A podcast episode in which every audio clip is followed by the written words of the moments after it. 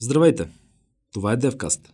DevCast е community-driven подкаст на DevBG, най-голямата онлайн общност от програмисти в България и Novel Hire, платформа за IT обяви за работа от подбрани технологични компании и български стартъпи. Здравейте на всички! Това си е DevCast, който има и видеоформат вече, предвид цялата ситуация създадена. На гости са ни Ивайло Славов и Александър Георгиев. Ивайло Славов е изпълнителен директор и основател на Bullpros. Сашо е Head of Business Development на Easy Consult, една от най-сериозните агенции за подбор на персонал в България. И темата, която сме избрали днес за разговора е IT индустрията по време на карантина. Като идеята днес е да си поговорим всъщност как се промени играта, кои са големите печеливши, кои са големите губещи, как да се адаптираме към цялата ситуация. Горе-долу това е обща тема на разговор, да видим на къде ще ни отведе. Че всеки път ние тръгваме с една тема, ама стигаме до различни посоки. Е, ние за радост имаме две различни гледни точки, защото едната е от страна на IT компания, технологична компания, другата е от областта на човешките ресурси, което е супер. Аз мога да почна реално погледнато за големите печеливши има малко още време да се види кои ще са. Защото все пак трябва първо да свърши кризата и трябва да се види колко време ще продължи. Защото от това ще реши и предопредели малко кои ще са по-големите печеливши и дали ще има такива и кога. По отношение на големите губещи, разбира се, всички индустрии, които са свързани с а, това по някакъв начин да се предвижваме, защото с карантината трябва да седим вкъщи. И реално, погледнато директно, IT-то е сравнително малко засегнато, защото просто се преместихме от е, компютъра, го преместихме от офиса вкъщи и всеки можеше да, да продължи да работи, защото те много от нещата при нас така и така справят ремоут. Особено ако работиш за експорт, голяма част от работата е ремонт, защото клиентите са някъде другаде, ти си някъде другаде, събирате се на някакво виртуално място и си говорите. Сега просто е сменено офисното виртуално място с домашното виртуално място. Погледнато нали, съвсем, съвсем прагматично. Разбира се, всички от IT индустрията, които работят за индустрии, които са отгубещите, ще имат сериозни проблеми в следващите месеци, защото поръчките и проектите и всички други неща няма да се развият със същата скорост, каквато е била очаквана до преди месец. Вие наблюдавате ли някакво дръпване на страна на клиенти? Наблюдаваме забавяне на нови поръчки. По-скоро. Значи за наш късмет по-голямата част от нашите клиенти не са от тези, които са директно губещите в началото. Което означава, че и тяхното взимане на решение си отнема време.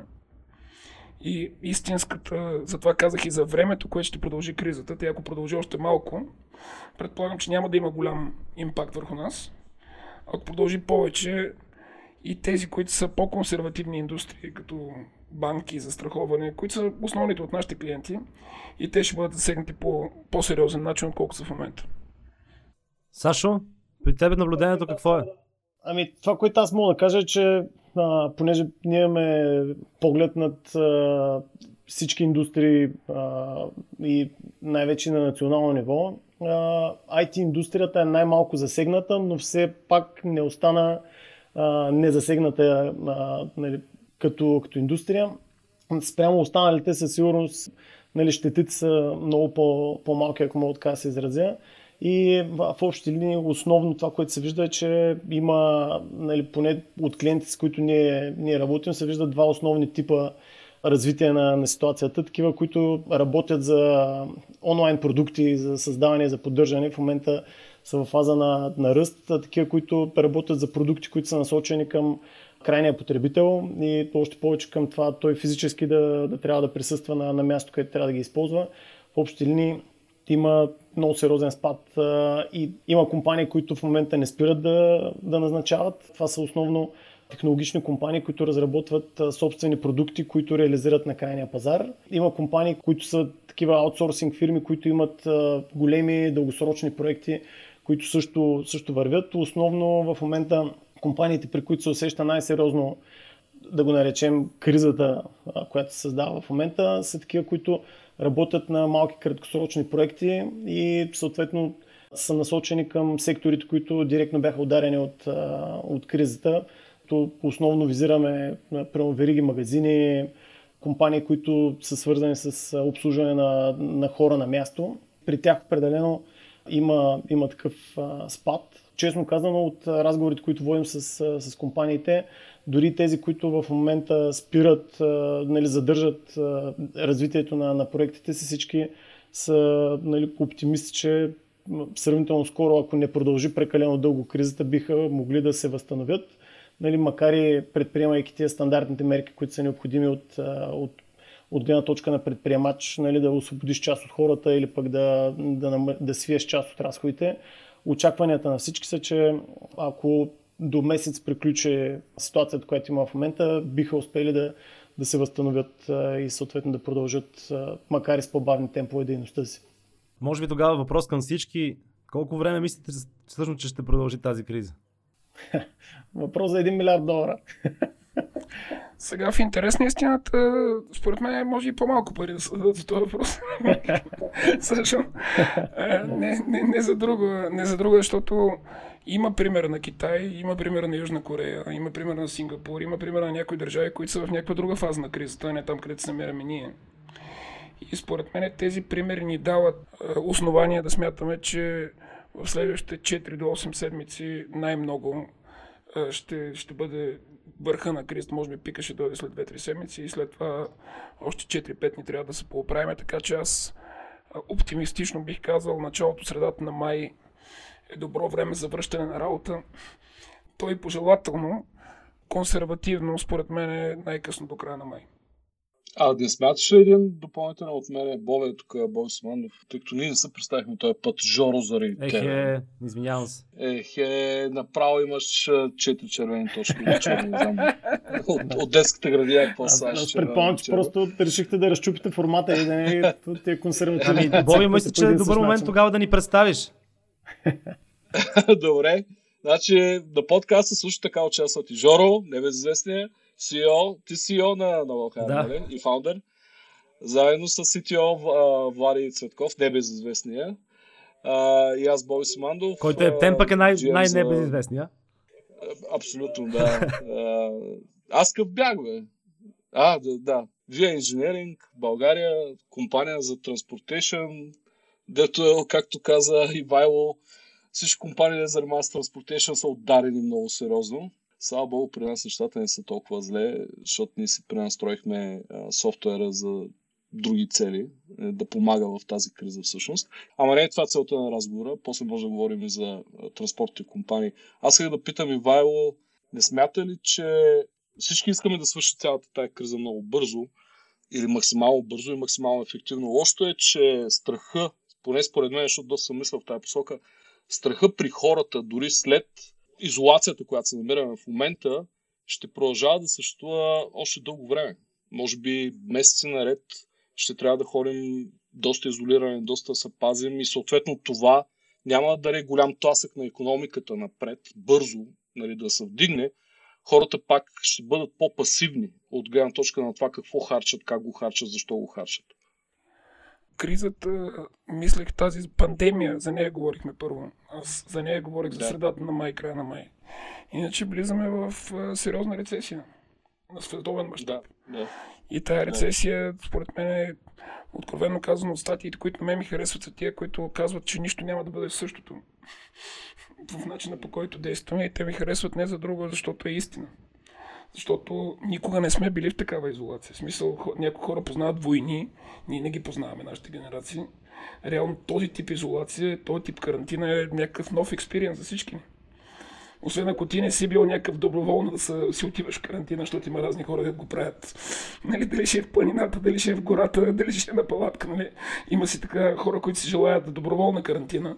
Ма ако не си от тях, за 99,99% от останалите това си е изцяло нов експириенс, който чисто в психологическо отношение ще доведе до сериозни промени в мисленето на част от хората, според мен.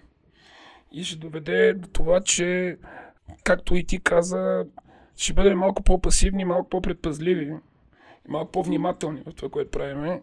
Какъв точно е импакт на това нещо го видим защото не го знаем, защото е нов експириенс. Но това, което мога да кажа е, че не може да спрем дигитализацията. Не може да спреме. В смисъл има определени неща, които няма да може да ги спреме. Въпреки А, коронавируса. аз даже мисля, че, че това ще е буст за по-бързата дигитализация на човечеството. Да, по-скоро и аз така го виждам. И Добре, говорейки за печелившите от преди малко, може би тази сфера ще бъде от печелившите бъдеще. И ние трябва да видим как се настроиме в нея. За радост ние сме от, е, както казват, на дългата клечка. Защото все пак това са ни познанията, това са ни уменията и компетенциите.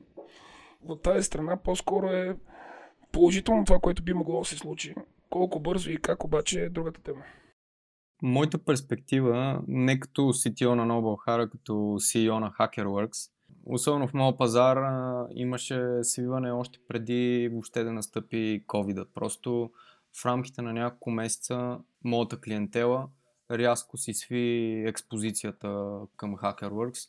Това е белег за някакъв вид рецесия, която още от преди появата на, на COVID. covid просто я бусна рецесия и я тригерира нали, много, много, много силно. По отношение на това кога ще излеземе от карантина, аз съм по-скоро скептик и според мен все още сме в самото начало. И тук си разработвам разни моделчета и затова съм шернал екрана. Но... Я разкажи това, което виждаме на екрана. Еми, това е най-простия модел, нали, който е... Имаш хора, които са податливи, инфектирани, възстановени, нали, и цялата популация, нали, минава... През ти си раз, разделяше, сегрегираше на тези три групи и тези три групи започват, нали, хора се прехвърлят от едната в другата група. Общо взето, или си инфектиран, или си здрав, или си възстановил се. Няма, Да, няма друга С опция. изградени антитела. Да, нали, с а, хипотезата, че като изкараш и после няма повече да се разболеш. Но като заредиш нали, това, което има като официални данни с най-различни хипотези, че на базата на тези официални данни реалните числа са еди какви си те нататък. Ето, примерно съм си играл да, да видя кои са заразни, кои са инфектирани като нали, инфектирани, потвърдено инфектирани. И от двете групи, нали, двете групи се излекуват, нали, ама едните са потвърдено възстановени, а другите са нали, възстановили се без да бъдат тествани, без да бъдат в момента установени. Те не са разбрали. Ние сме, ние сме само от начало. В смисъл това е 24-25 ден и ще имаме да катериме още стотина дни. Според мен е пика няма да е след две седмици. изолация. Смисъл няма на тази смисъла? изолация е точно за да се намали ъгъла, по който се катерат нещата. И дори ако сметнеш нали, чисто basic reproductive number, нали, как му казват, от началото до сега, значи в началото е било 1,7, сега е 1,06. Тоест, тези мерки са свалили разпространението с около 38%. Нали? Е, Това не е лошо изобщо. Не е никак лошо. О, обаче това не означава, че карантината ще, ще спре. Те първа ние има да катериме и те първа ще има едно, е това 0,2 от 0,2 части от а, популацията на България, която е 7 милиона. Тоест 0,3 са доста. Аз също мисля, че карантината реално трудно ще спре в този вид. Въпросът е, че ако не спре, ще започнат други неща да се случват, които са много по Не, те- непри... ако, ако, ако няма карантина, остава числото 1,7 като растеж и графиката е така стърчи нагоре. Нали, катери стръмно, докато вземе нали, Е, ма да, ма там, ако мога да се намеся тук, там има някои фактори, които не могат да се сметнат точно по този начин.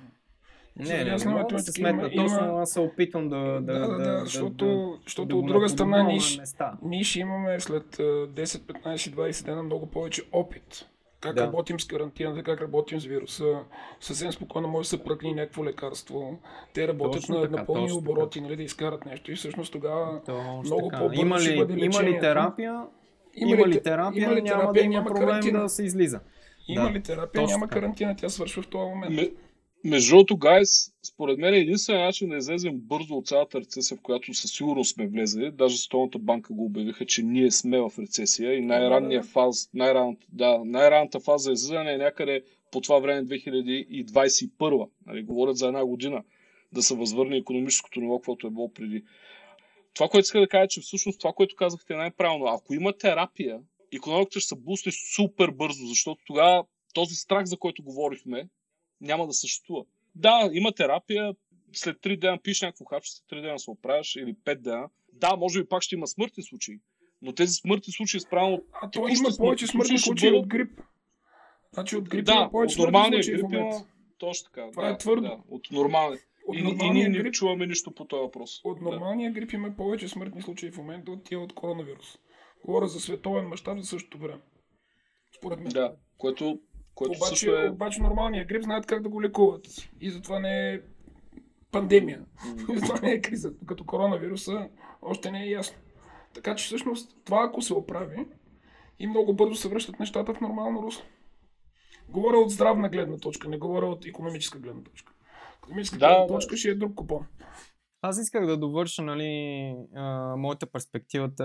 Това, с което почнах е едно, че според мен рецесията е почнала преди пандемията и има белези за рецесия. Просто пандемията показва всъщност колко е крехка и чуплива економиката, текущата ни економика по начина по който организирана и работи.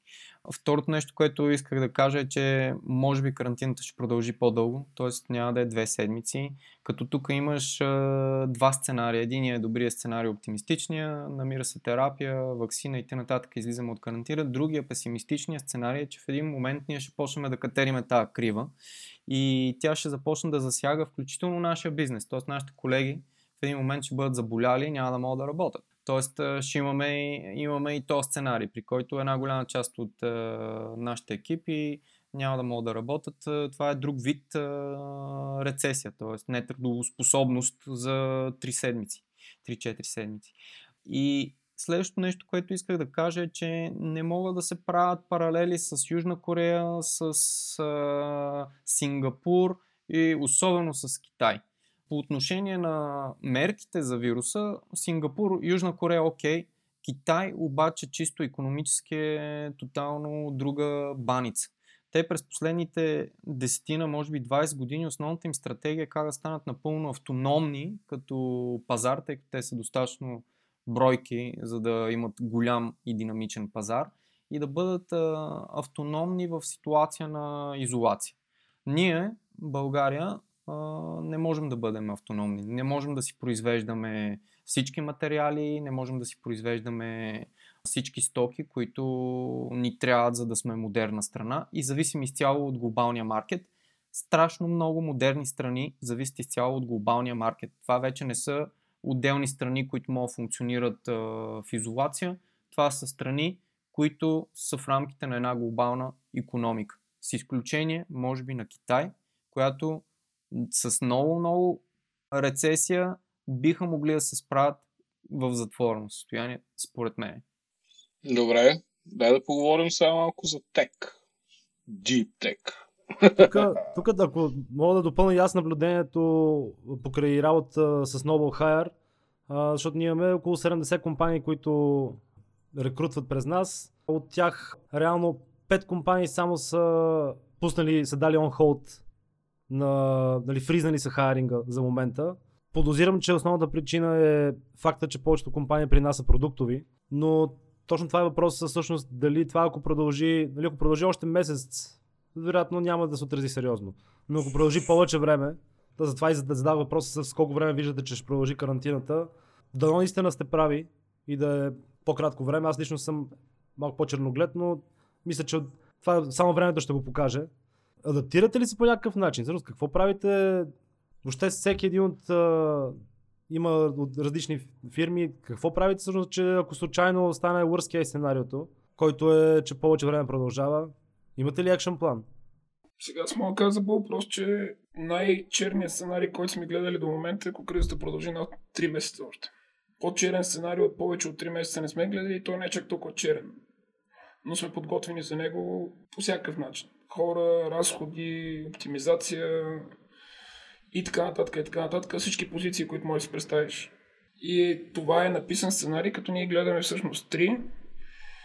Един е реалистичният, той е 40-45 дена макс криза, другия е 90 дни и другия е той е хубавия сценарий. И него го имаме. И а, оттам нататък започва нашата виртуална комуникация.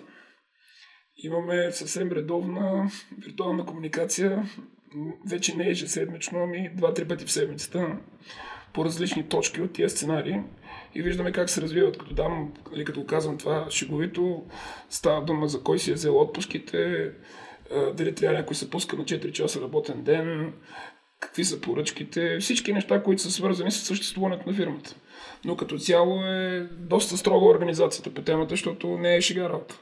В смисъл, ние сме сега, мога да кажа, чукаме дърво, нямаме нито да сме пуснали някой си ходи, нито да сме някой да сме сложили на 4 часа, нито го планираме за момента, защото клиентите, пак казах, за радост, в такива времена по-консервативни клиенти са по-готини, за разлика от другите времена, но сме го предвидели. И с всички тия неща ги предвиждаме. Не е шега работата. Трябва много внимателно се гледа, защото от друга страна пък е сега Сашо ще дам и на Сашо да разбира се да каже, но от друга страна това е такова сериозно опортюнити. Ако минеш добре през кризата, след това ще има повече талант, ще има повече възможности и реално може да стане така, че да има сериозен буст за, за компанията след това, ако ти си минал добре през, през тези ситуации, защото има, отличават се едни от други компании в такава, в такава криза. Има разлики. Аз, това, което, което мога да кажа за нашия сектор, нали, ние нямаме а, щастието да можем да, да планираме за 3 месеца напред, за, за 6 нали, както беше преди, а, мога да кажа, че до преди един месец а, нашите прогнози бяха а, в рамките на 3, 6 и 12 месеца напред, а, такъв rolling forecast, непрекъснат по, по различни показатели а, и в момента сме преминали на седмична база. Като а, това, което правим е буквално всяка седмица преминаваме разговори с а, компаниите, с които, с които сме в процес, за да видим какви са техните планове за, за, за една седмица напред и съответно за за месец напред, за да можем да, да планираме как да организираме работата си. И в общи линии в началото беше малко по-трудно, защото трябваше да много бързо да, да имплементираме дигиталната трансформация, за да можем да, да се доставяме услугата. Това ни отне много около 48 часа от петък вечерта до понеделник сутринта, за да не прекъснем цикъла на работа. В общини това ни помогна много, за да, за да, за да продължим да, да работим ефективно основно с IT компаниите, защото това, което се вижда е, че в общи линии тези компании, които имат в момента нуждите, те искат да използват ситуацията и да вземат наистина най-добрите кадри от, от пазара.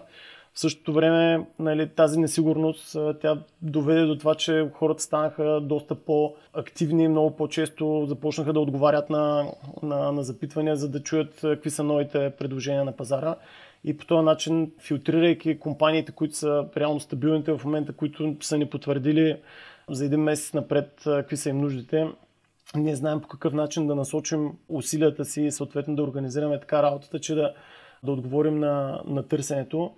Виждаме, че основно продуктовите компании, които, които имат растящи нужди, те наистина бързат да, да назначат максимално бързо хората, от които имат нужда, за да могат да посрещнат този растящия обем. Там просто е въпрос на, на организация така да, да работим с хората, че те да могат да получават в, в реално време информацията, която им трябва и да могат да взимат максимално бързо решенията. И това, което се вижда е, че в момента просто хората, които по принцип избягваха корпорации и предпочитаха да работят в стартъп среда, по-скоро те се преориентират и се връщат обратно към, към търсенето на такива по-стабилни, по-дългосрочни проекти, на които могат да, да се включат, най-малкото за да могат да преминат този, този тежкия период, който се очертава да, да трябва да преминем всички. Може да кажа само още едно нещо, значи супер адмирация за нашите инфраструктур гайс. Верно, за по-малко от два дена за по-малко от два дена VPN-ите си работят, мрежите си работят, никакви проблеми няма. Значи цялата фирма се отиде вкъщи и като говорим цялата, говорим за 7, 8, 9 човека в България само. Всичките са вкъщи и всичките си бачкат и всичко е точно. Значи, за мен това беше един такъв proof point, да видим това, да съм го мислили преди това, дали наистина бачка, бачка. Това е добре. Да, защото България е една от най-добрите пиаринг мрежи в света, особено София, пък и Пловдив, Варна също няма лошо конективити. София, Пловдив, Варна, Бургас, където сме, никъде нямахме проблеми. Да, страхотно е. Това ние, ние живеем просто в съвсем други времена. И мобилната на комуникация е уникална. Нали, за сравнение с толкова много държави, пътували сме навсякъде, знам колко е за мобилната комуникация по света, трябва да похвалим нашите мобилни оператори, естествено, за това. И това е страхотно, да, в тези дни. Ние комуникираме с цял свят в момента също, тъй като непрекъснато във Вие се налага да правим срещи, естествено work from home всичко. И виждаме определени, няма да назовавам държавите, но определени места, на определени места по света комуникацията е просто по-черна. Просто се вижда, че те нямат интернет. Нали? Им е много трудно. Изключително трудно. И то много развити държави. Изключително развити държави. Така че това нещо е, това е благо, нали, което не е дадено и е ефтино при нас. Много. Аз мога да кажа нещо при нас, как се развиват нещата. Ние премесих по същия начин много бързо целият български офис, въпреки че сме много малко още. Нали, скела на Bullpros сме много далеч от него. Но нашия малък екип от 15 на душа минахме изцяло на Work from Home, още в, на 12 март. Ние сме изцяло с лаптопи, всичко е, всичко е in the cloud и общо взето това, което видях е повишаване на КПД-то на хората и на, да, и на инженерите, защото а, са по-фокусирани, по-бързо минават срещите, нали, работят по-адекватно някакси. И не е също да пушиш сам. Това е много неприятно. Това, да, ние между другото си правим а, такива спортни сбирки. Примерно събираме се в определен час 7-8 момчета, даже момичета и правим примерно спортни упражнения вкъщи. Измисляме какви ли не е работи, нали, да, има, да има някаква комуникация. Трудно е за хората, които живеят напълно сами, според мен. Нали, а, аз, не, аз имам нали, голямо семейство и, и ми е, една идея е по-лесно, но тези хора, които са напълно сами, все пак е до, доста по-трудно. Честно казано, оня ден говорих с един психиатър, психоаналитик, който каза, че са зачастили самоубийства. В смисъл, има, има и сериозни, сериозни опасни тенденции от това нещо. Защото това е едно от нещата, които ние малко с по-големи семейства и така нататък да недооценяваме. Обаче в тази ситуация има много хора, които като останат сами, и, а, и, и почва, силно. почва да им пада пердето и става, става тежко. И той даже ми изпрати вчера някакви материали и пита как през асоциации, през такива неща наистина да видим да дадем възможност на членовете там на асоциациите на това, да, ако някой има нужда от помощ, по съвсем анонимен да, начин да, се, да се обади и да се обърне, защото истината е, че това ако още месец и половина или 45 дена седиш затворен вкъщи, поради каквато и да е причина, като нищо може да ти да ти прищрака. Може да вземеш грешни решения. Платформа, онлайн платформа за онлайн психотерапевти. Ние гледахме... Имаме Zoom, имаме Google Hangouts, това е, просто трябва да си говорим. Гледахме реално индустрии, които сега бенефитват най-много от uh, цялата тази ситуация и всъщност такава индустрия телехелт, която сега разбрах, че има такава, нали, точно ремонт доктори, психолози, тя е една от тях и не случайно разни въобще онлайн education, entertainment също много избухва в момента. Нали, излишно да говоря за всякакви такива home deliveries. Uh, има такива meal kits, които ти носят нали, храна сготвена вкъщи, които също, също много дърпат. Биотех, въобще има индустрии, които, които растат нагоре, особено при такъв тип продуктови компании. Тук е интересно къде е опортюните за България. И дали всъщност не може да пренаредим малко картата и това дали не е възможност да стъпим по-здраво? Какво мислите? Оф, добър въпрос. Принципно, принципно това трябва да е opportunity то за България. Защото реално ние в много отношения не сме компетитив. Поне сме малък пазар, вътрешния пазар самия не е толкова голям, не е конкурентен, нямаме смисъл, нямаме богати залежи, няма... Смисъл има много неща, които няма. Имаме едно са канадски. Лешата ли базираш? обаче, обаче, като говорим за иновация, дигитализация, тек, IT и така нататък, най-малкото имаме capabilities. Имаме неща, които нямаме, но имаме capabilities. И всъщност, ако можем по някакъв начин да форснем сега в следващите месеци това, тия capabilities да почнат да правят кинти и да бъдем конкурентни с иновативни идеи, това би било страхотно нещо. Защото ние тук 10 на години строим, строим среда на стартъпи, строим среда на някакви нови, нови неща, които преди това ги е нямало. И сега, според мен, е времето да избухнем. Така си мисля аз. И всъщност ние трябва да насъчиме а, много повече. Тук имаше някакви хакатони, тук уикендите, идеи за кризата и такива неща, но те тия неща всичките са в линии в една посока. Те са супер готини. Да може да се, да, да се насърчи иновативност, създаване на нови неща, тая дигитализация, за която Борис каза, че се очаква да бусне в следващите дни и така нататък, която не е зависима от локалния пазар. Защото това, което говорихме преди малко и Влади и всички за колко китайския пазар е вътрешен за себе си, толкова ползата от това, че ние не сме във вътрешен за себе си пазар, може да излезе сега на преден план и можем съвсем спокойно да измисляме неща, с които може да се наложим. Аз съм супер оптимист в тази, в тази посока и самия гледам да инвестирам където каквото мога в някакви такива неща, защото деца вика, още примерите не са достатъчно, но стават все повече. Това, което, което се вижда е, че компании, които имат представителства в различни държави, в момента разглеждат а, България като възможност да, а, да прехвърлят към офисите си тук бизнеси, които не могат да реализират там заради, заради тежката ситуация, в която се намират. И а, фирми, които имат примерно заводи и R&D центрове в а, държави като Италия, Испания и включително и Штатите, в момента ни дават индикации, че а, са пред, а, пред потвърждаване на проекти, които трябва да бъдат прехвърлени към, към България, просто за да могат да, да, да се движат нали, напред, да, да върви развитието на, на, на съответни технологии, които са стартирали. И, и сега в момента от това, което виждам, наистина е много голям шанс да, да успеем да привлечем тук проекти, които по принцип са били предвидени за други локации. Просто защото това, което, което каза и Боби, това, което каза и, и Владо, в общи линии ние имаме щастието наистина да имаме много добра технологична инфраструктура, много добра свързаност, много добро качество на интернета. Хората ни а, имат културата да, да работят от вкъщи и в общи линии чисто технически плюс а, нагласта на, на специалистите. Това позволява наистина да, да дръпнем проекти, които не могат да се реализират в, в другите държави, точно заради проблема с скоростта на интернета, с качеството на връзката. Това води до забавяне, пък в същото време нали, хората, които са на, на тия позиции, струват и, и повече пари.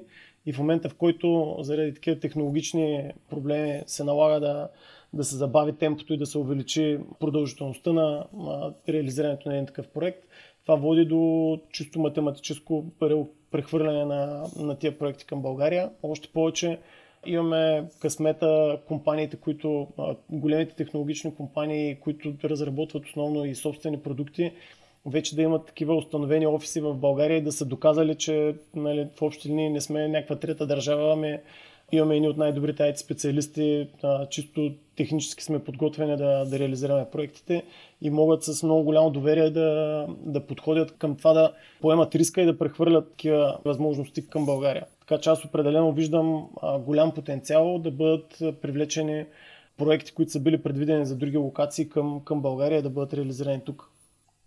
Така да.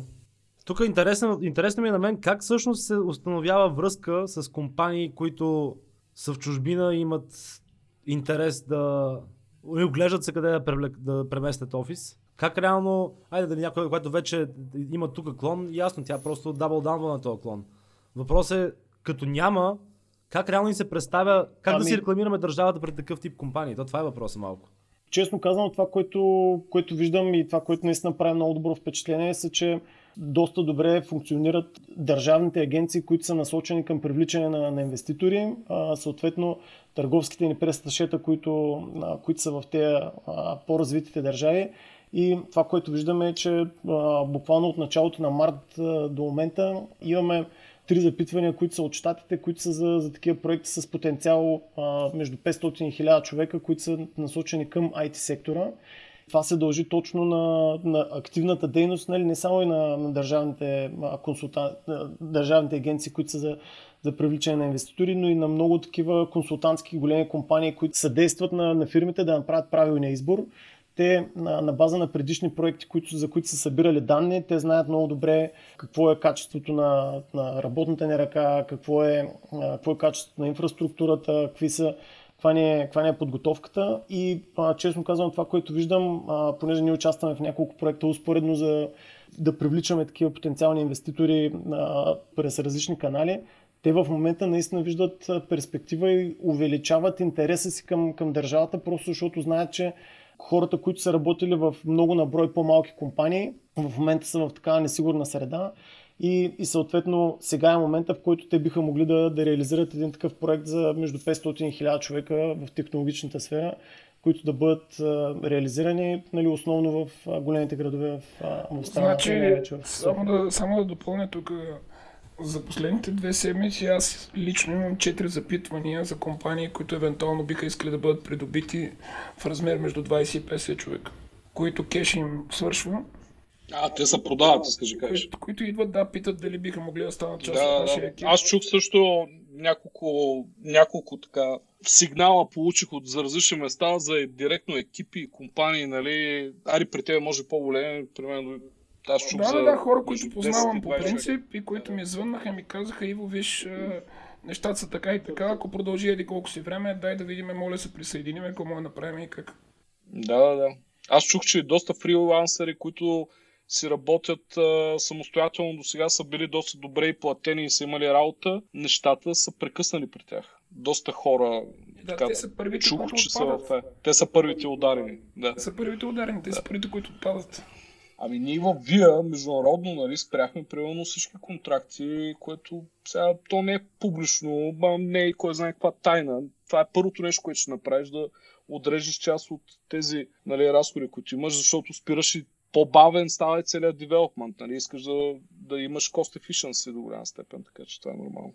Да. Това, което, което се забелязва е, че наистина по-малките компании, които а, всъщност основно риска е какъв ти е, какво ти е портфолиото от клиенти и а, компаниите, които разчитат на примерно, един голям клиент а, и той е ударен от, а, от кризата, те са със сигурност доста, доста уязвими. А, добрият сигнал, който, който виждаме е, че по, почти всички компании правят всичко възможно до последно да се задържат хората. Всеки очаква наистина до това продължи още нали, 2, 4, 6, 8 седмици и ако имат достатъчно капитал да, да го инвестират, да ги задържат, се опитват да го направят. Нали, основно темата е, ако от днеска за утре ти спрат единствения проект и нямаш какво да, да направиш, тогава вече търсиш такива, такива решения, е, които да са Това е, Сашо, това е 90% от случаите. Мисля, че в за това, което говориш, това е 90% от случаите. Точно в кризисните времена а, се вижда какво ти е портфолиото. Смисъл вижда се дали, ти, дали си достатъчно диверсифициран, дали имаш клиенти от различни индустрии, дали си разпределил риска. Това са нещата, които всъщност са брутално, брутално различни за различните компании в, в това време. Ми, аз седя и по, и и в, в нашия случай нали, ние имаме реално пет отдела, които функционират на различни пазари и нали, имаме такива, които са за експертни менеджерски роли, за масов подбор, за, за заводи, за код центрове. Имаме такива, които, които подбират а, хора за чужбина. А, и нали, реално имаме и най-големия IT рекрутмент отдел в България, с който успяваме да, да си обслужваме партньорите. И ако до, до преди един месец а, другите, останалите отдели бяха в, в фаза на, на пик и съответно там имаше най-голям обем от такива бързи назначения. В момента това, което се забелязва е, че IT екипа ни е този, който ни позволява да, да вървим напред, просто защото там в момента има, а, има ръст на, на търсенето от страна на, на компаниите.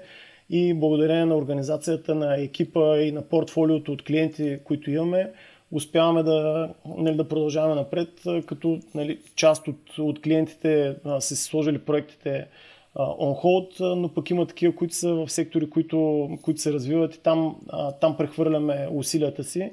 И точно е този баланс между различни сектори и включително различни компании от един и същ сектор е това, което позволява да, да, да можеш да продължиш и съответно да, да си активен на, на пазара и да, да можеш да, да търсиш такива допълнителни а, възможности и да, да го нямаш риска нали, да, да работиш само с един голям клиент, той да те храни през цялото време и в момента в който той спре, ти да си следващия по веригата и то, затова се получава това, това, това ефект на доминото, а, който има, защото в голяма част от случаите, в момента в който някоя компания се е намерила клиент, който й позволява да се покрие а, там месечните разходи да остава някакъв марш, който да, да е окей. Okay. Те, те не, не търсят допълнителни варианти и съответно залагат на обслужване, залагат на отношения и така нататък. И в момента, в който имаш няколко такива компании по веригата, които разчитат на, на един по-голям клиент, първия, който е на, в началото на веригата падне, той повлича след себе си всички. И затова в момента има толкова много. Ние реално в момента разбрахме колко точно са свързани на секторите а, помежду си, а, като имаме, имахме един клиент, който разработва софтуер за туризма. Нали, там е чао всичко. Там стана чао буквално за, нали, както имахме а, такъв рампа план за, за следващите 3 до 6 месеца. Mm. И в един момент директно ни звъннаха и ни казаха, тук планираме вариант да директно да, да спираме всичко. Търсете вариант да, да им търсим на тия хора някакви възможности да, mm. да, да ги предлагаме на други места. Те по същия начин те работят с много голяма компания, която, която раз, използва техния, техния продукт и тогава разбираш нали, точно колко са уязвими всички по, по веригата. И за да може това нещо да се, да се диверсифицира, нали, ние винаги сме работили точно на такъв модел, при който покриваме различни технологии, покриваме различни сектори, работим както с стартъп компании, така и с големи международни, просто защото непрекъснато се променя а, търсенето и интересите на, на хората, които са на, на пазара. И в началото работихме основно с големите корпорации, понеже те бяха тези, които нали, имаха чисто финансово възможност да, да плащат за, за нашата услуга. Впоследствие се появиха а, стартъпите, които имайки финансиране, търсиха варианти да привлекат добри кадри. Те пък а, дръпнаха хората, които а, не искат да работят в такива големи корпоративни структури разширявайки непрекъснато на портфолиото, нали, ние го правим основно, за да можем да, да съдействаме на максимално много на хората, с които, с които сме в контакт, на кандидатите, които са ни в, в базата.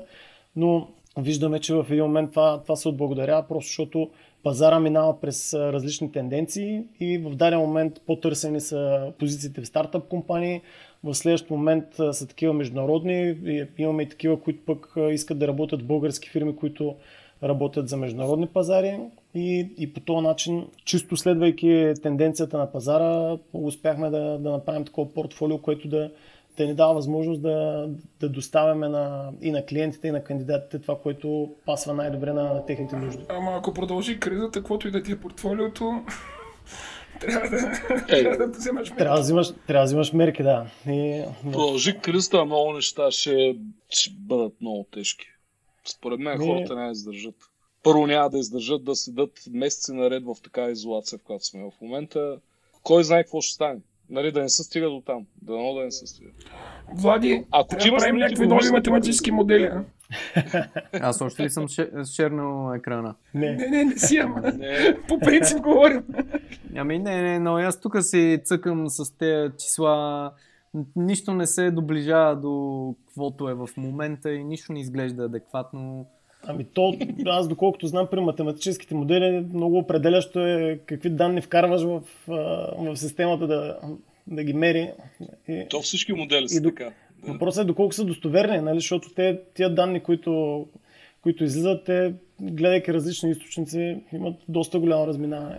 Не, аз между другото, единственият въпрос, който си задавам тук е, защото нали, ти казваш там за 0,2 или 20% и така нататък, задавам си въпроса до каква степен при този различен начин на тестване има изобщо достоверност на данните за заразените с това нещо, защото по начина по който този вирус се разпространява, реално погледнато заразените трябва да са много пъти повече. Твърди се, че коефициента е между 7 и 30, в зависимост от колко тестват различни държави. Това, да, това казвам, че много пъти повече. И всъщност, реално това обаче се отразява на времето. Защото тия много пъти повече ще оздравеят и много пъти по-бързо. По простата причина, че просто няма ги тестват. И те са оздравели без да ги тестват. Това за мен е малко, нали, по тия модели малко не ми, не ми вързва на 100%, защото не мога да го преценя то никой не, го, никой не го е моделирал. Реално аз днес това, което се опитвах да направя е да разглеждам нещата последния начин. Те, които са потвърдено болни, мога да ги приемеш, че са изолирани. Тоест, вадиш ги от уравнението, но в същото време имаш те, които са ти заразни, те не са ти потвърдени и тях не ги знаеш горе, не ги знаеш какво число са. И нали? можеш нали, да вземеш репродуктив рейта, който ти е в началото и да си разрастваш нали, популацията, която се заразява с а, то репродуктив рейт. Мога го аджъснеш заради мерките и ще видиш нали, там една растяща популация от заразни. Една част от те, които са заразни, в крайна сметка ще влезат в потвърдено инфектирани или заради осложнения, или просто ще бъдат тествани, ще бъдат изолирани. Но това много трудно мога да се моделира. В смисъл аз не мога да моделирам а, правилните транзишъни и всичките транзишъни накрая, нали, като ги направя, в крайна сметка се свежда до този стандартния модел, който ползват епидемиолозите, който е нали, податливи, инфектирани и пуснати. Нали, released, recovered, dead, etc. И... Добре, ти според тебе защо толкова бавно расте в България? Защото не, ние растем много бавно. Ние да растем не, не. бе, не растеме бавно, бе, растеме както си расте е, по този модел. Просто сме в много в началото. Ама Пиковете... това начало вече е 3 седмици, 4. Еми не, 2 за 25 дена, нормално е. Тоест, ти смяташ, че след две седмици, колко е прогнозата? След две седмици България болните ще бъдат примерно 5000. И според мен пика ще е, след, на, ще е на стотния ден, т.е. след два месеца. На стотния ден? Ми дори повече, 100, 100 150. Е, да, ама ние сме забавили инфекцията, нали, заради да. изолацията, в която са да. Нали, то да. заради това е пика, че да. много. Значи, аз, съм значи, на мнение, аз съм на мнение, че трябва да стане топло и сухо. Значи, и сухо и топло. да стане топло и сухо или сухо и топло, как си избереме. И като стане сухо и топло, и сме супер. Значи, е, да, ама грип... в Израел в арабския свят вируса въобще не го бърка, че е топло и сухо и, и продължава да се зара. Да, да. Израел, в Израел не е толкова топло в момента. Интересно, че 2009 година, когато беше пандемията с свинския грип, в крайна сметка имаше някакви мерки, с които да се направи нали, ограничението, те наречения containment. И това, което се наблюдаваше там през 2009 беше една, един пик, зима към пролет, затишие и после един по-висок пик есен към, есен към зима. И а, реално това, което се случва в момента е до някъде нали, научен урок от тогава, т.е. малко по-силен контеймент прилагат всички страни. Т.е. В, една, в някаква степен един урок от тогава го прилагаме в момента по-масово, плюс че е и малко по-заразен този вирус. Значи лятото е нашето море. Социална изолация на градина. Според yes. мен това, което, което ще се случи, ако още малко се позабави пика на, на този вирус, ще се прибъгне към тези модели, за които се по-често се говори. Наскоро слушах едно предаване, собственика на една успешна българска фирма говореше за такъв модел, който е България на две скорости, където фокуса, се, фокуса е да се разделят групите хора и съответно възрастните хора да бъдат принудени да, да има по-строг, по-строги мерки към възрастните хора и към това те да бъдат изолирани. Ти, ти, ти говориш за Ивайло, може да му кажеш. Не, за Красен Кирчиев говори. За Красен, бе? Той го, да. Красен а, не, това по-скоро. Защото Ивайло говори по същия начин. Anyway, добре, извиня, ще се прекъснах. Да. Говориш Ивайло дарителя.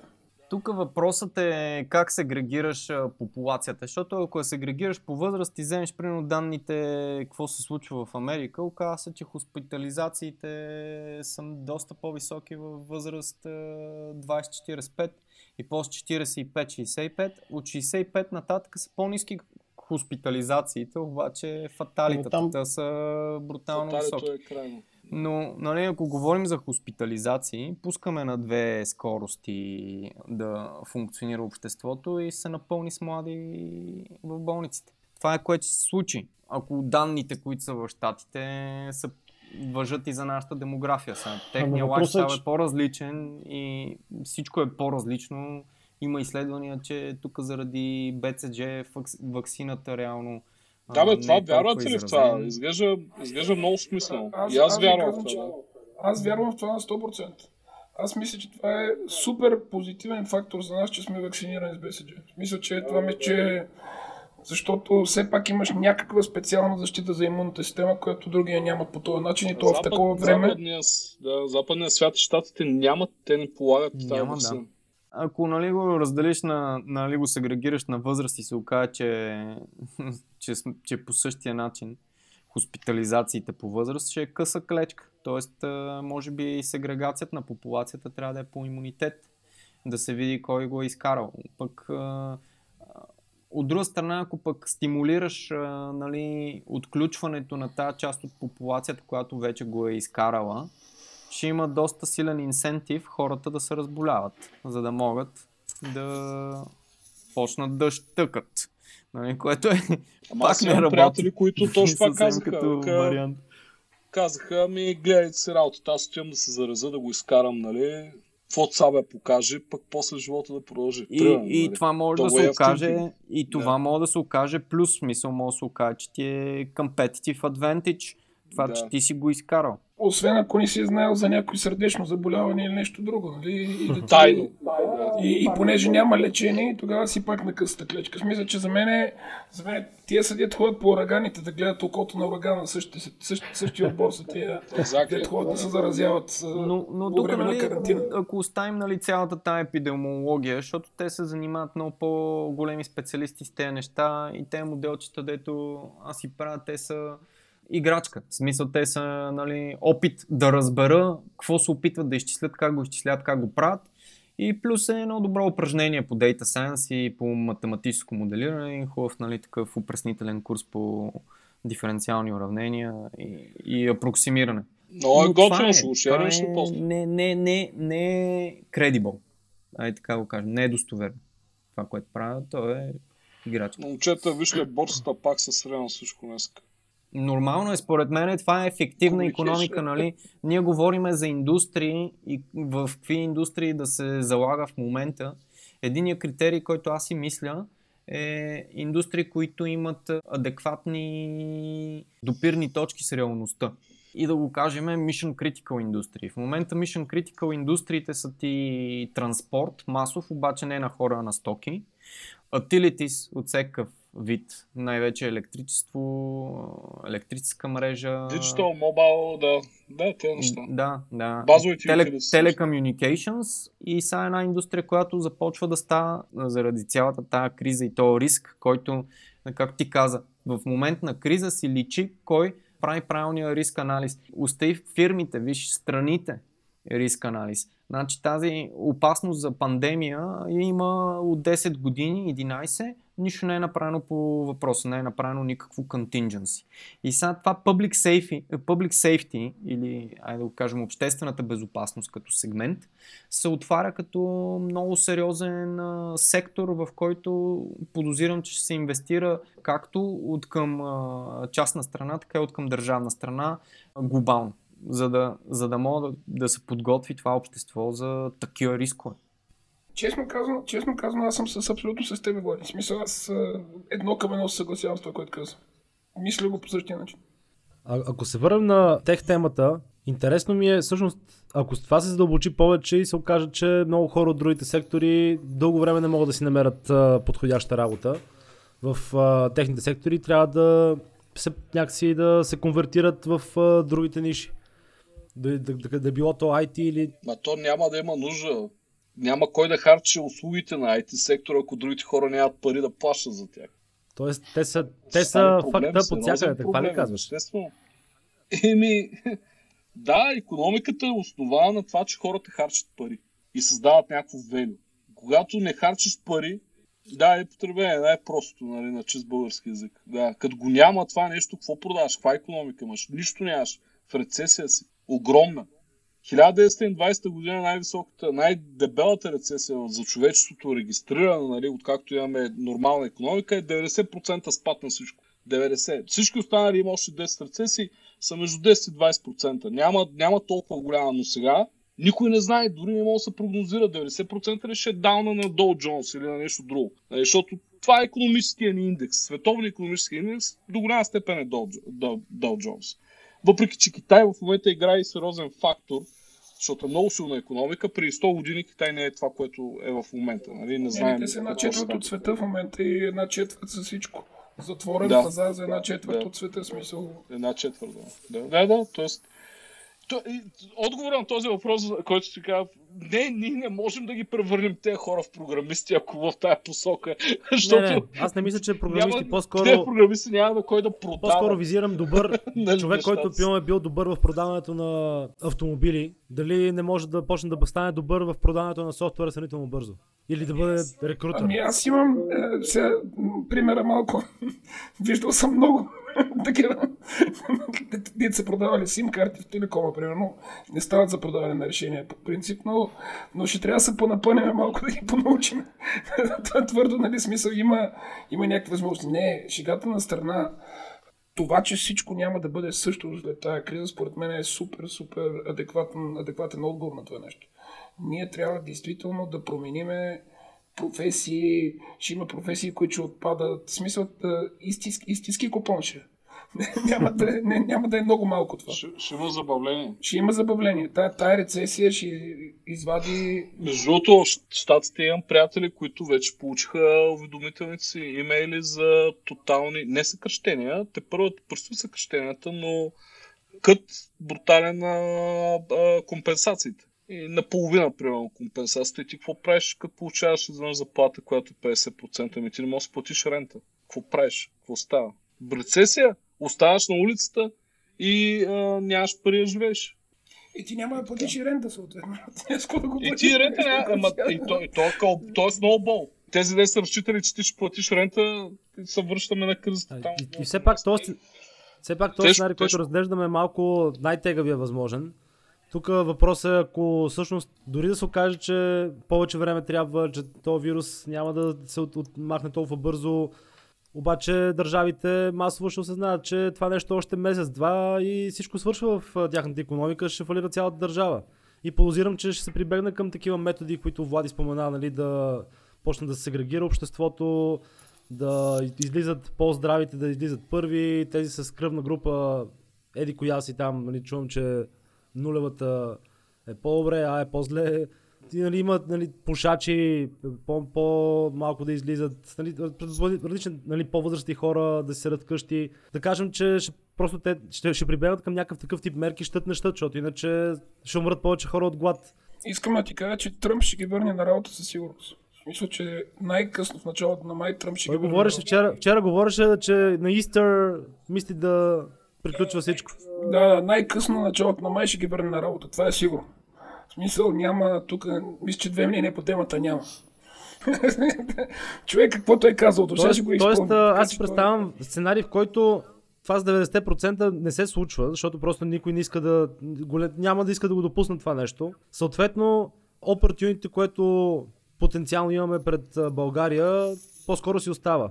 Защото и тук, освен че са качествени, и, и не само България, въобще тук целият регион, нали, дори визирам Украина, Полша, Беларус, Румъния, пазари, които са с а, умни хора и цените им са доста по-достъпни, отколкото западните пазари.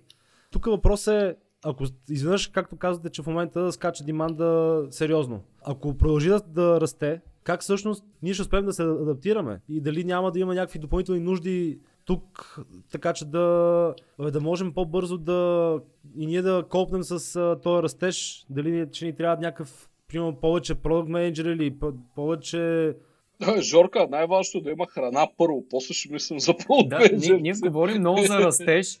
Говорим за растеж, ама за мен не е очевидно точно какви са точно възможностите за растеж, които се отварят в момента. Също, какво очакваш като Тръмп върне хората на работа? Това, което се случи е, че работната сила ще се разболее. В момента, в който се разболее, тя пак става неработоспособна. В момента, в който има висока смъртност, ти се лишаваш от а, един доста сериозен процент хора, които могат да ти създават стойност. Тоест, нали, връщането на работа не е опция, когато не си много наясно с каква смъртност дилваш. Разбираш? И, и, според мен няма да се случи. сигурен- Не съм сигурен, че така ще се случи. Не знам, не знам дали тук ще си го изпълни Тръмп а, обещанието. До Ти сега- си до абсолютно сега е прав, че до пропуснал сега, нищо. до сега не е пропуснал. пропуснал До сега нищо. не е пропуснал нищо, абсолютно, абсолютно е така. Но, но честно казано, последствията могат да са доста кофти. В Европа, в Европа според мен няма го направят. Според мен това няма да стане, но това, което се говори е, че сега целият а, то дълг, който се започва да се акумулира от частния сектор, неминуемо започват компании, които не си използват кешовия резерв да си плащат данъци, осигуровките нататък, ами си го пазят този кешов резерв за други неща. Неминуемо ще се създаде много такъв, да го кажем, депт или дълг. И това, което се е случвало във военно време е, че в крайна сметка държавите са ги опрощали те неща, абсорбирали са те, те дългове, те задължения. Това, това е една мярка, която може да се случи. Мога да ти кажа, че това се случва вече. В смисъл, твърдо лице е единствено число, това се случва. Тоест, задлъжнялостта между фирми, от фирми към банки и така нататък расте с някаква бясна скорост в момента. Това, това може да го гарантирам, защото ние имаме и суплайери, ние плащаме, получаваме, виждаме и така нататък. Може да се каже, че една огромна част от ефорта на менеджмент екипа в момента е да е събираемост. И то, и то е big time проблем. В смисъл не е, нали, ти го виждаш, всъщност в перспектива, защото ти виждаш, нали, сега сегашното плащане може да стане, въпрос ще дойде ли другото, по-другото и така нататък. Мога ти кажа, че ако продължи този процес, ще има тежки ексцесии в темата. Пазене на кеш, неплащане, опитване на използване инструменти, които ги няма и така нататък. Защото нали, има инструменти, които ги има и такива, които ти си ги създаваш. Също освобождаването на работна ръка не е обязателно отваряне на нови позиции на по-ефтини пазари. Това не е обязателно. На мен ми хареса това, което казва и Вайло и това, което казва Боби, е, че самата економика, сам, самия value chain, той ще се трансформира. Могат да изчезнат маса бизнеси, които нямат допирни точки с реалността. Защото това има адски голям процент от, от бизнесите няма допирна точка с реалността. И те първи, първи заминават. Или пък те бизнеси, които имат а, допирна точка с а, реалността, която е засегната от заразата, както видяхме хоспиталити, транспортейшн на хора и тем подобно. Да, едно от нещата, които обаче аз забелязах чисто статистически от а, семейния си бюджет, е, че ние като семейство, което не е малко, спряхме да купуваме неща, които ни трябват. И харчиме по-малко, и аз това и го ня... виждам. И, и няма харчим. Ние сме така. Зверски по-малко. Да, да, всички сме така. Зверски по-малко харчим. Просто това означава колко неща ние сме купували последните месеци, години, десетки години. Боби, Боби, Боби цитирам ти, имах разговор на ден с един от шефовете на от веригите, големите. Да. Значи над 12% по-малко оборот за последните две седмици. Очакванията ми са през дълбочаване на кризата между 20 и 25% по-малко в тези вериги. Ако ви това може да си представите какво точно значи, си представете, че това са едни от най-големите оборота в страната, които правят да. милиард и 200, милиард и 300 милиона оборот. Само нали, големите от тях са над милиард. Ами, махни 25% от това. И си представи свързаните с това работи, позиции и така нататък. Там, нали, може да си представите, че има абсолютно фриз на всичко. Фриз на хайринг, фриз на рекрутмент, това на Сашо. там, където е имал бизнес, там този бизнес е свършил от всякъде чисто като оборот е едната тема, но те, освен тия 12%, които са спаднали или там какъвто и да е текущия процент, там а, пак а, другата тема е, че те основно оборота в момента се генерира от едни и същи продукти, за сметка на други, които застояват а, и които всички фирми, които са произвеждали такива продукти, които са, които са били нали, екзотика нали, до, до преди време, които хората си купували, защото са били спокойни, имали са кеш а, и така нататък. Сега в момента тези продукти те също ще окажат отражение в а, такъв средносрочен план, защото всичките тези фирми, които са ги произвеждали, нали, те обратно по веригата ще се случват нещата и при тях и с хората, и с а, кеша, и с а, плановете, и с дълговете към банки и така нататък. В общи линии темата е, че максимално бързо трябва да се намери вариант как да се върнат хората към, към някакъв ритъм на работа. Да, едно от нещата, които наскоро четах, беше пак една друга индустрия. Моя любима последните 10 години бях в нея, ентертеймент индустрията и специално филми, Холивуд и така нататък. Абсолютно почти всички големи студия са си спрели а, релизите на големите заглавия, защото няма кино. И го поспомват с месеци, дори не уточняват кога. Нали, с 6 месеца, с 8 месеца, защото в едно кино да, да събереш хората, а те основно предимно правят парите си от кино. Нали, Netflix и там стриминга още да рече. Може би Apple Plus и Disney Plus сега те първо ще се развият в тази посока, ще почнат да правят пари. Но големите пари винаги са ги правили от кината. Нали, то, а в момента няма кино, т.е. няма кина. Аз си купувам филми вече, нали, защото не обичам да... Не не обичам, ами нали, избягвам по какъвто и да е начин.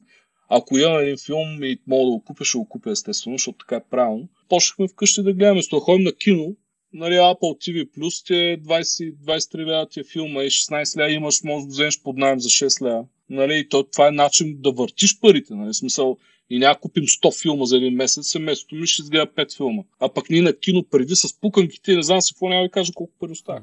Тонове пари. Те, това, което се очаква е тази трансформация да филмите, които са отивали към кината, сега се насочат към е такъв стриминг. Това, което коментирахме с един от нашите клиенти, включително и с мои колеги, е, че пък в момента YouTube а, са си намалили качеството на, на видеята, които, които стримват, за да могат да им издържат а, системите, просто защото обемите, пък, които се прехвърлят към тях, са огромни и според мен просто това, което ще се случи е, че кината в един момент ще се трансформират в някакво решение, което е тип, тип YouTube. Да. И, и съответно аз, не, аз не мисля, че, че YouTube се е сменил качество. Не знам откъде се учил това нещо. Няма, няма такова нещо. Ми коментирах, ми Те... по-скоро а, с, с клиенти, с мой колега коментирахме днес една, една и съща тема и ми направи впечатление, че и двамата я повдигат, че в момента YouTube са сложили лимит на, на качеството, т.е. не можеш да гледаш първо 4K видеята и съответно... Не, защото аз съм познавам инфраструктурата, тъй като знам каква е инфраструктура, мисля, че три планети като нашата без проблеми ще поемат. Абсурдно е, такъв скел има там, че... Anyway, добре, да. възможно е, нямам идея. Не съм го забелязал. Да, аз, разказваше ми ден една приятелка, че гледала по Netflix, приятели, Джо, Джо е бил 8 пиксела. Гайс, Netflix официално си намалиха качеството. И, и YouTube, е, тук ще Google, Google на Google и веднага след Netflix и YouTube са си намалили качеството. Така ли? Еми, значи може и те да са намалили. Може би заради огромното потребление, да. Окей, okay, аз не бях чул. Смятай, значи в карантина колко са увеличил потреблението. Netflix Ама още че няма реклами. Няма, да. И правят пари. Не, рекламите са. Netflix сега отвориха един фонд 100 милиона, който е за хора от креативните индустрии, които са били съкратени или са им намалили заплатите. 100 милиона да раздават. Това е половин бюджет за филм. Да, да. Опитват се, опитват се да станат лидери в момента в тази посока и според мен ще дръпнат много. Това е малко. Малко е, но, но като за една компания не е малко. Иначе така е. Няма да, да е достатъчно. Това, което се очаква е трансформация. He's not the strongest, uh, nor the smartest individual, it's the most adaptable. Това е. Абсолютно така е. Трябва да сме адаптивни е и да гледаме за, за възможностите. Българите сме кучета. Change. Според Change мен... is the only cost, guys. guys.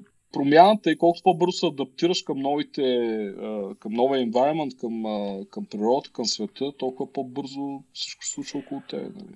И ще оцеляваш. Аз в интерес на истина, сега като ги казах тези неща, се сетих за... Имах един разговор с един наш клиент, който а, е от а, Германия и той ми каза, че реално търси а, менеджери, които да бъдат а, от източна Европа и по-скоро от Балканите. И на въпроса ми, добре, каква е, каква е логиката, неговият отговор беше, че разликата между източноевропейца и нали, по-голямата част от западноевропейците е, че нали, като източноевропееца, като види проблем, и тръгва фронтално срещу него, докато западноевропееца първо прави крачка назад да, да успее да го анализира, да, да види кои системи трябва да, да използва, какви процеси, какви инструменти и тогава да, да вземе решение, докато нали, ние като сме свикнали да, да се бием от сутрин до вечер, в общи линии директно скачаме напред. Е, то зависи от бизнеса. Зависи от бизнеса и другото. Разликата е две генерации wealth. Разликата е две генерации кинти. Разликата, смисъл, разликата е много проста. Сметката е много проста, да. Гайс, ще рапваме ли? Рапваме, Жорка? да. Мисля, че се получи, мисля, че се получи добър разговор. Топ, абсолютен топ разговор, да. Аз да. се скефих. Много благодаря за, много благодаря за, че, за приятелата покана, така че успяхме. Бе, мисля, че като за първи такъв епизод дистанционно записан. Благодарим много още веднъж за, за приятелата покана. На гости ни бяха Александър Георгиев от Easy Consult и Ивайло Славов от Bullpros. Мерси много пак за, за поканата и за възможността да, да участваме. Ще се радваме следващия път, като, като се съберем да говорим, да, да са такива основно позитивни теми за, за ръстове и за нови бизнеси, които, които са изкочили. Аз пък, се, аз пък се радвам да е наживо. Следващия път ще е на чаша уиски в някой заведение тук при нас и на... Кога? На живо и да не е до година. и да не е до година. К- кога, кога, кога? Скоро. Добре. Трябва да сме оптимисти, момчета. Ами да. Thank you so much. Чао на всички.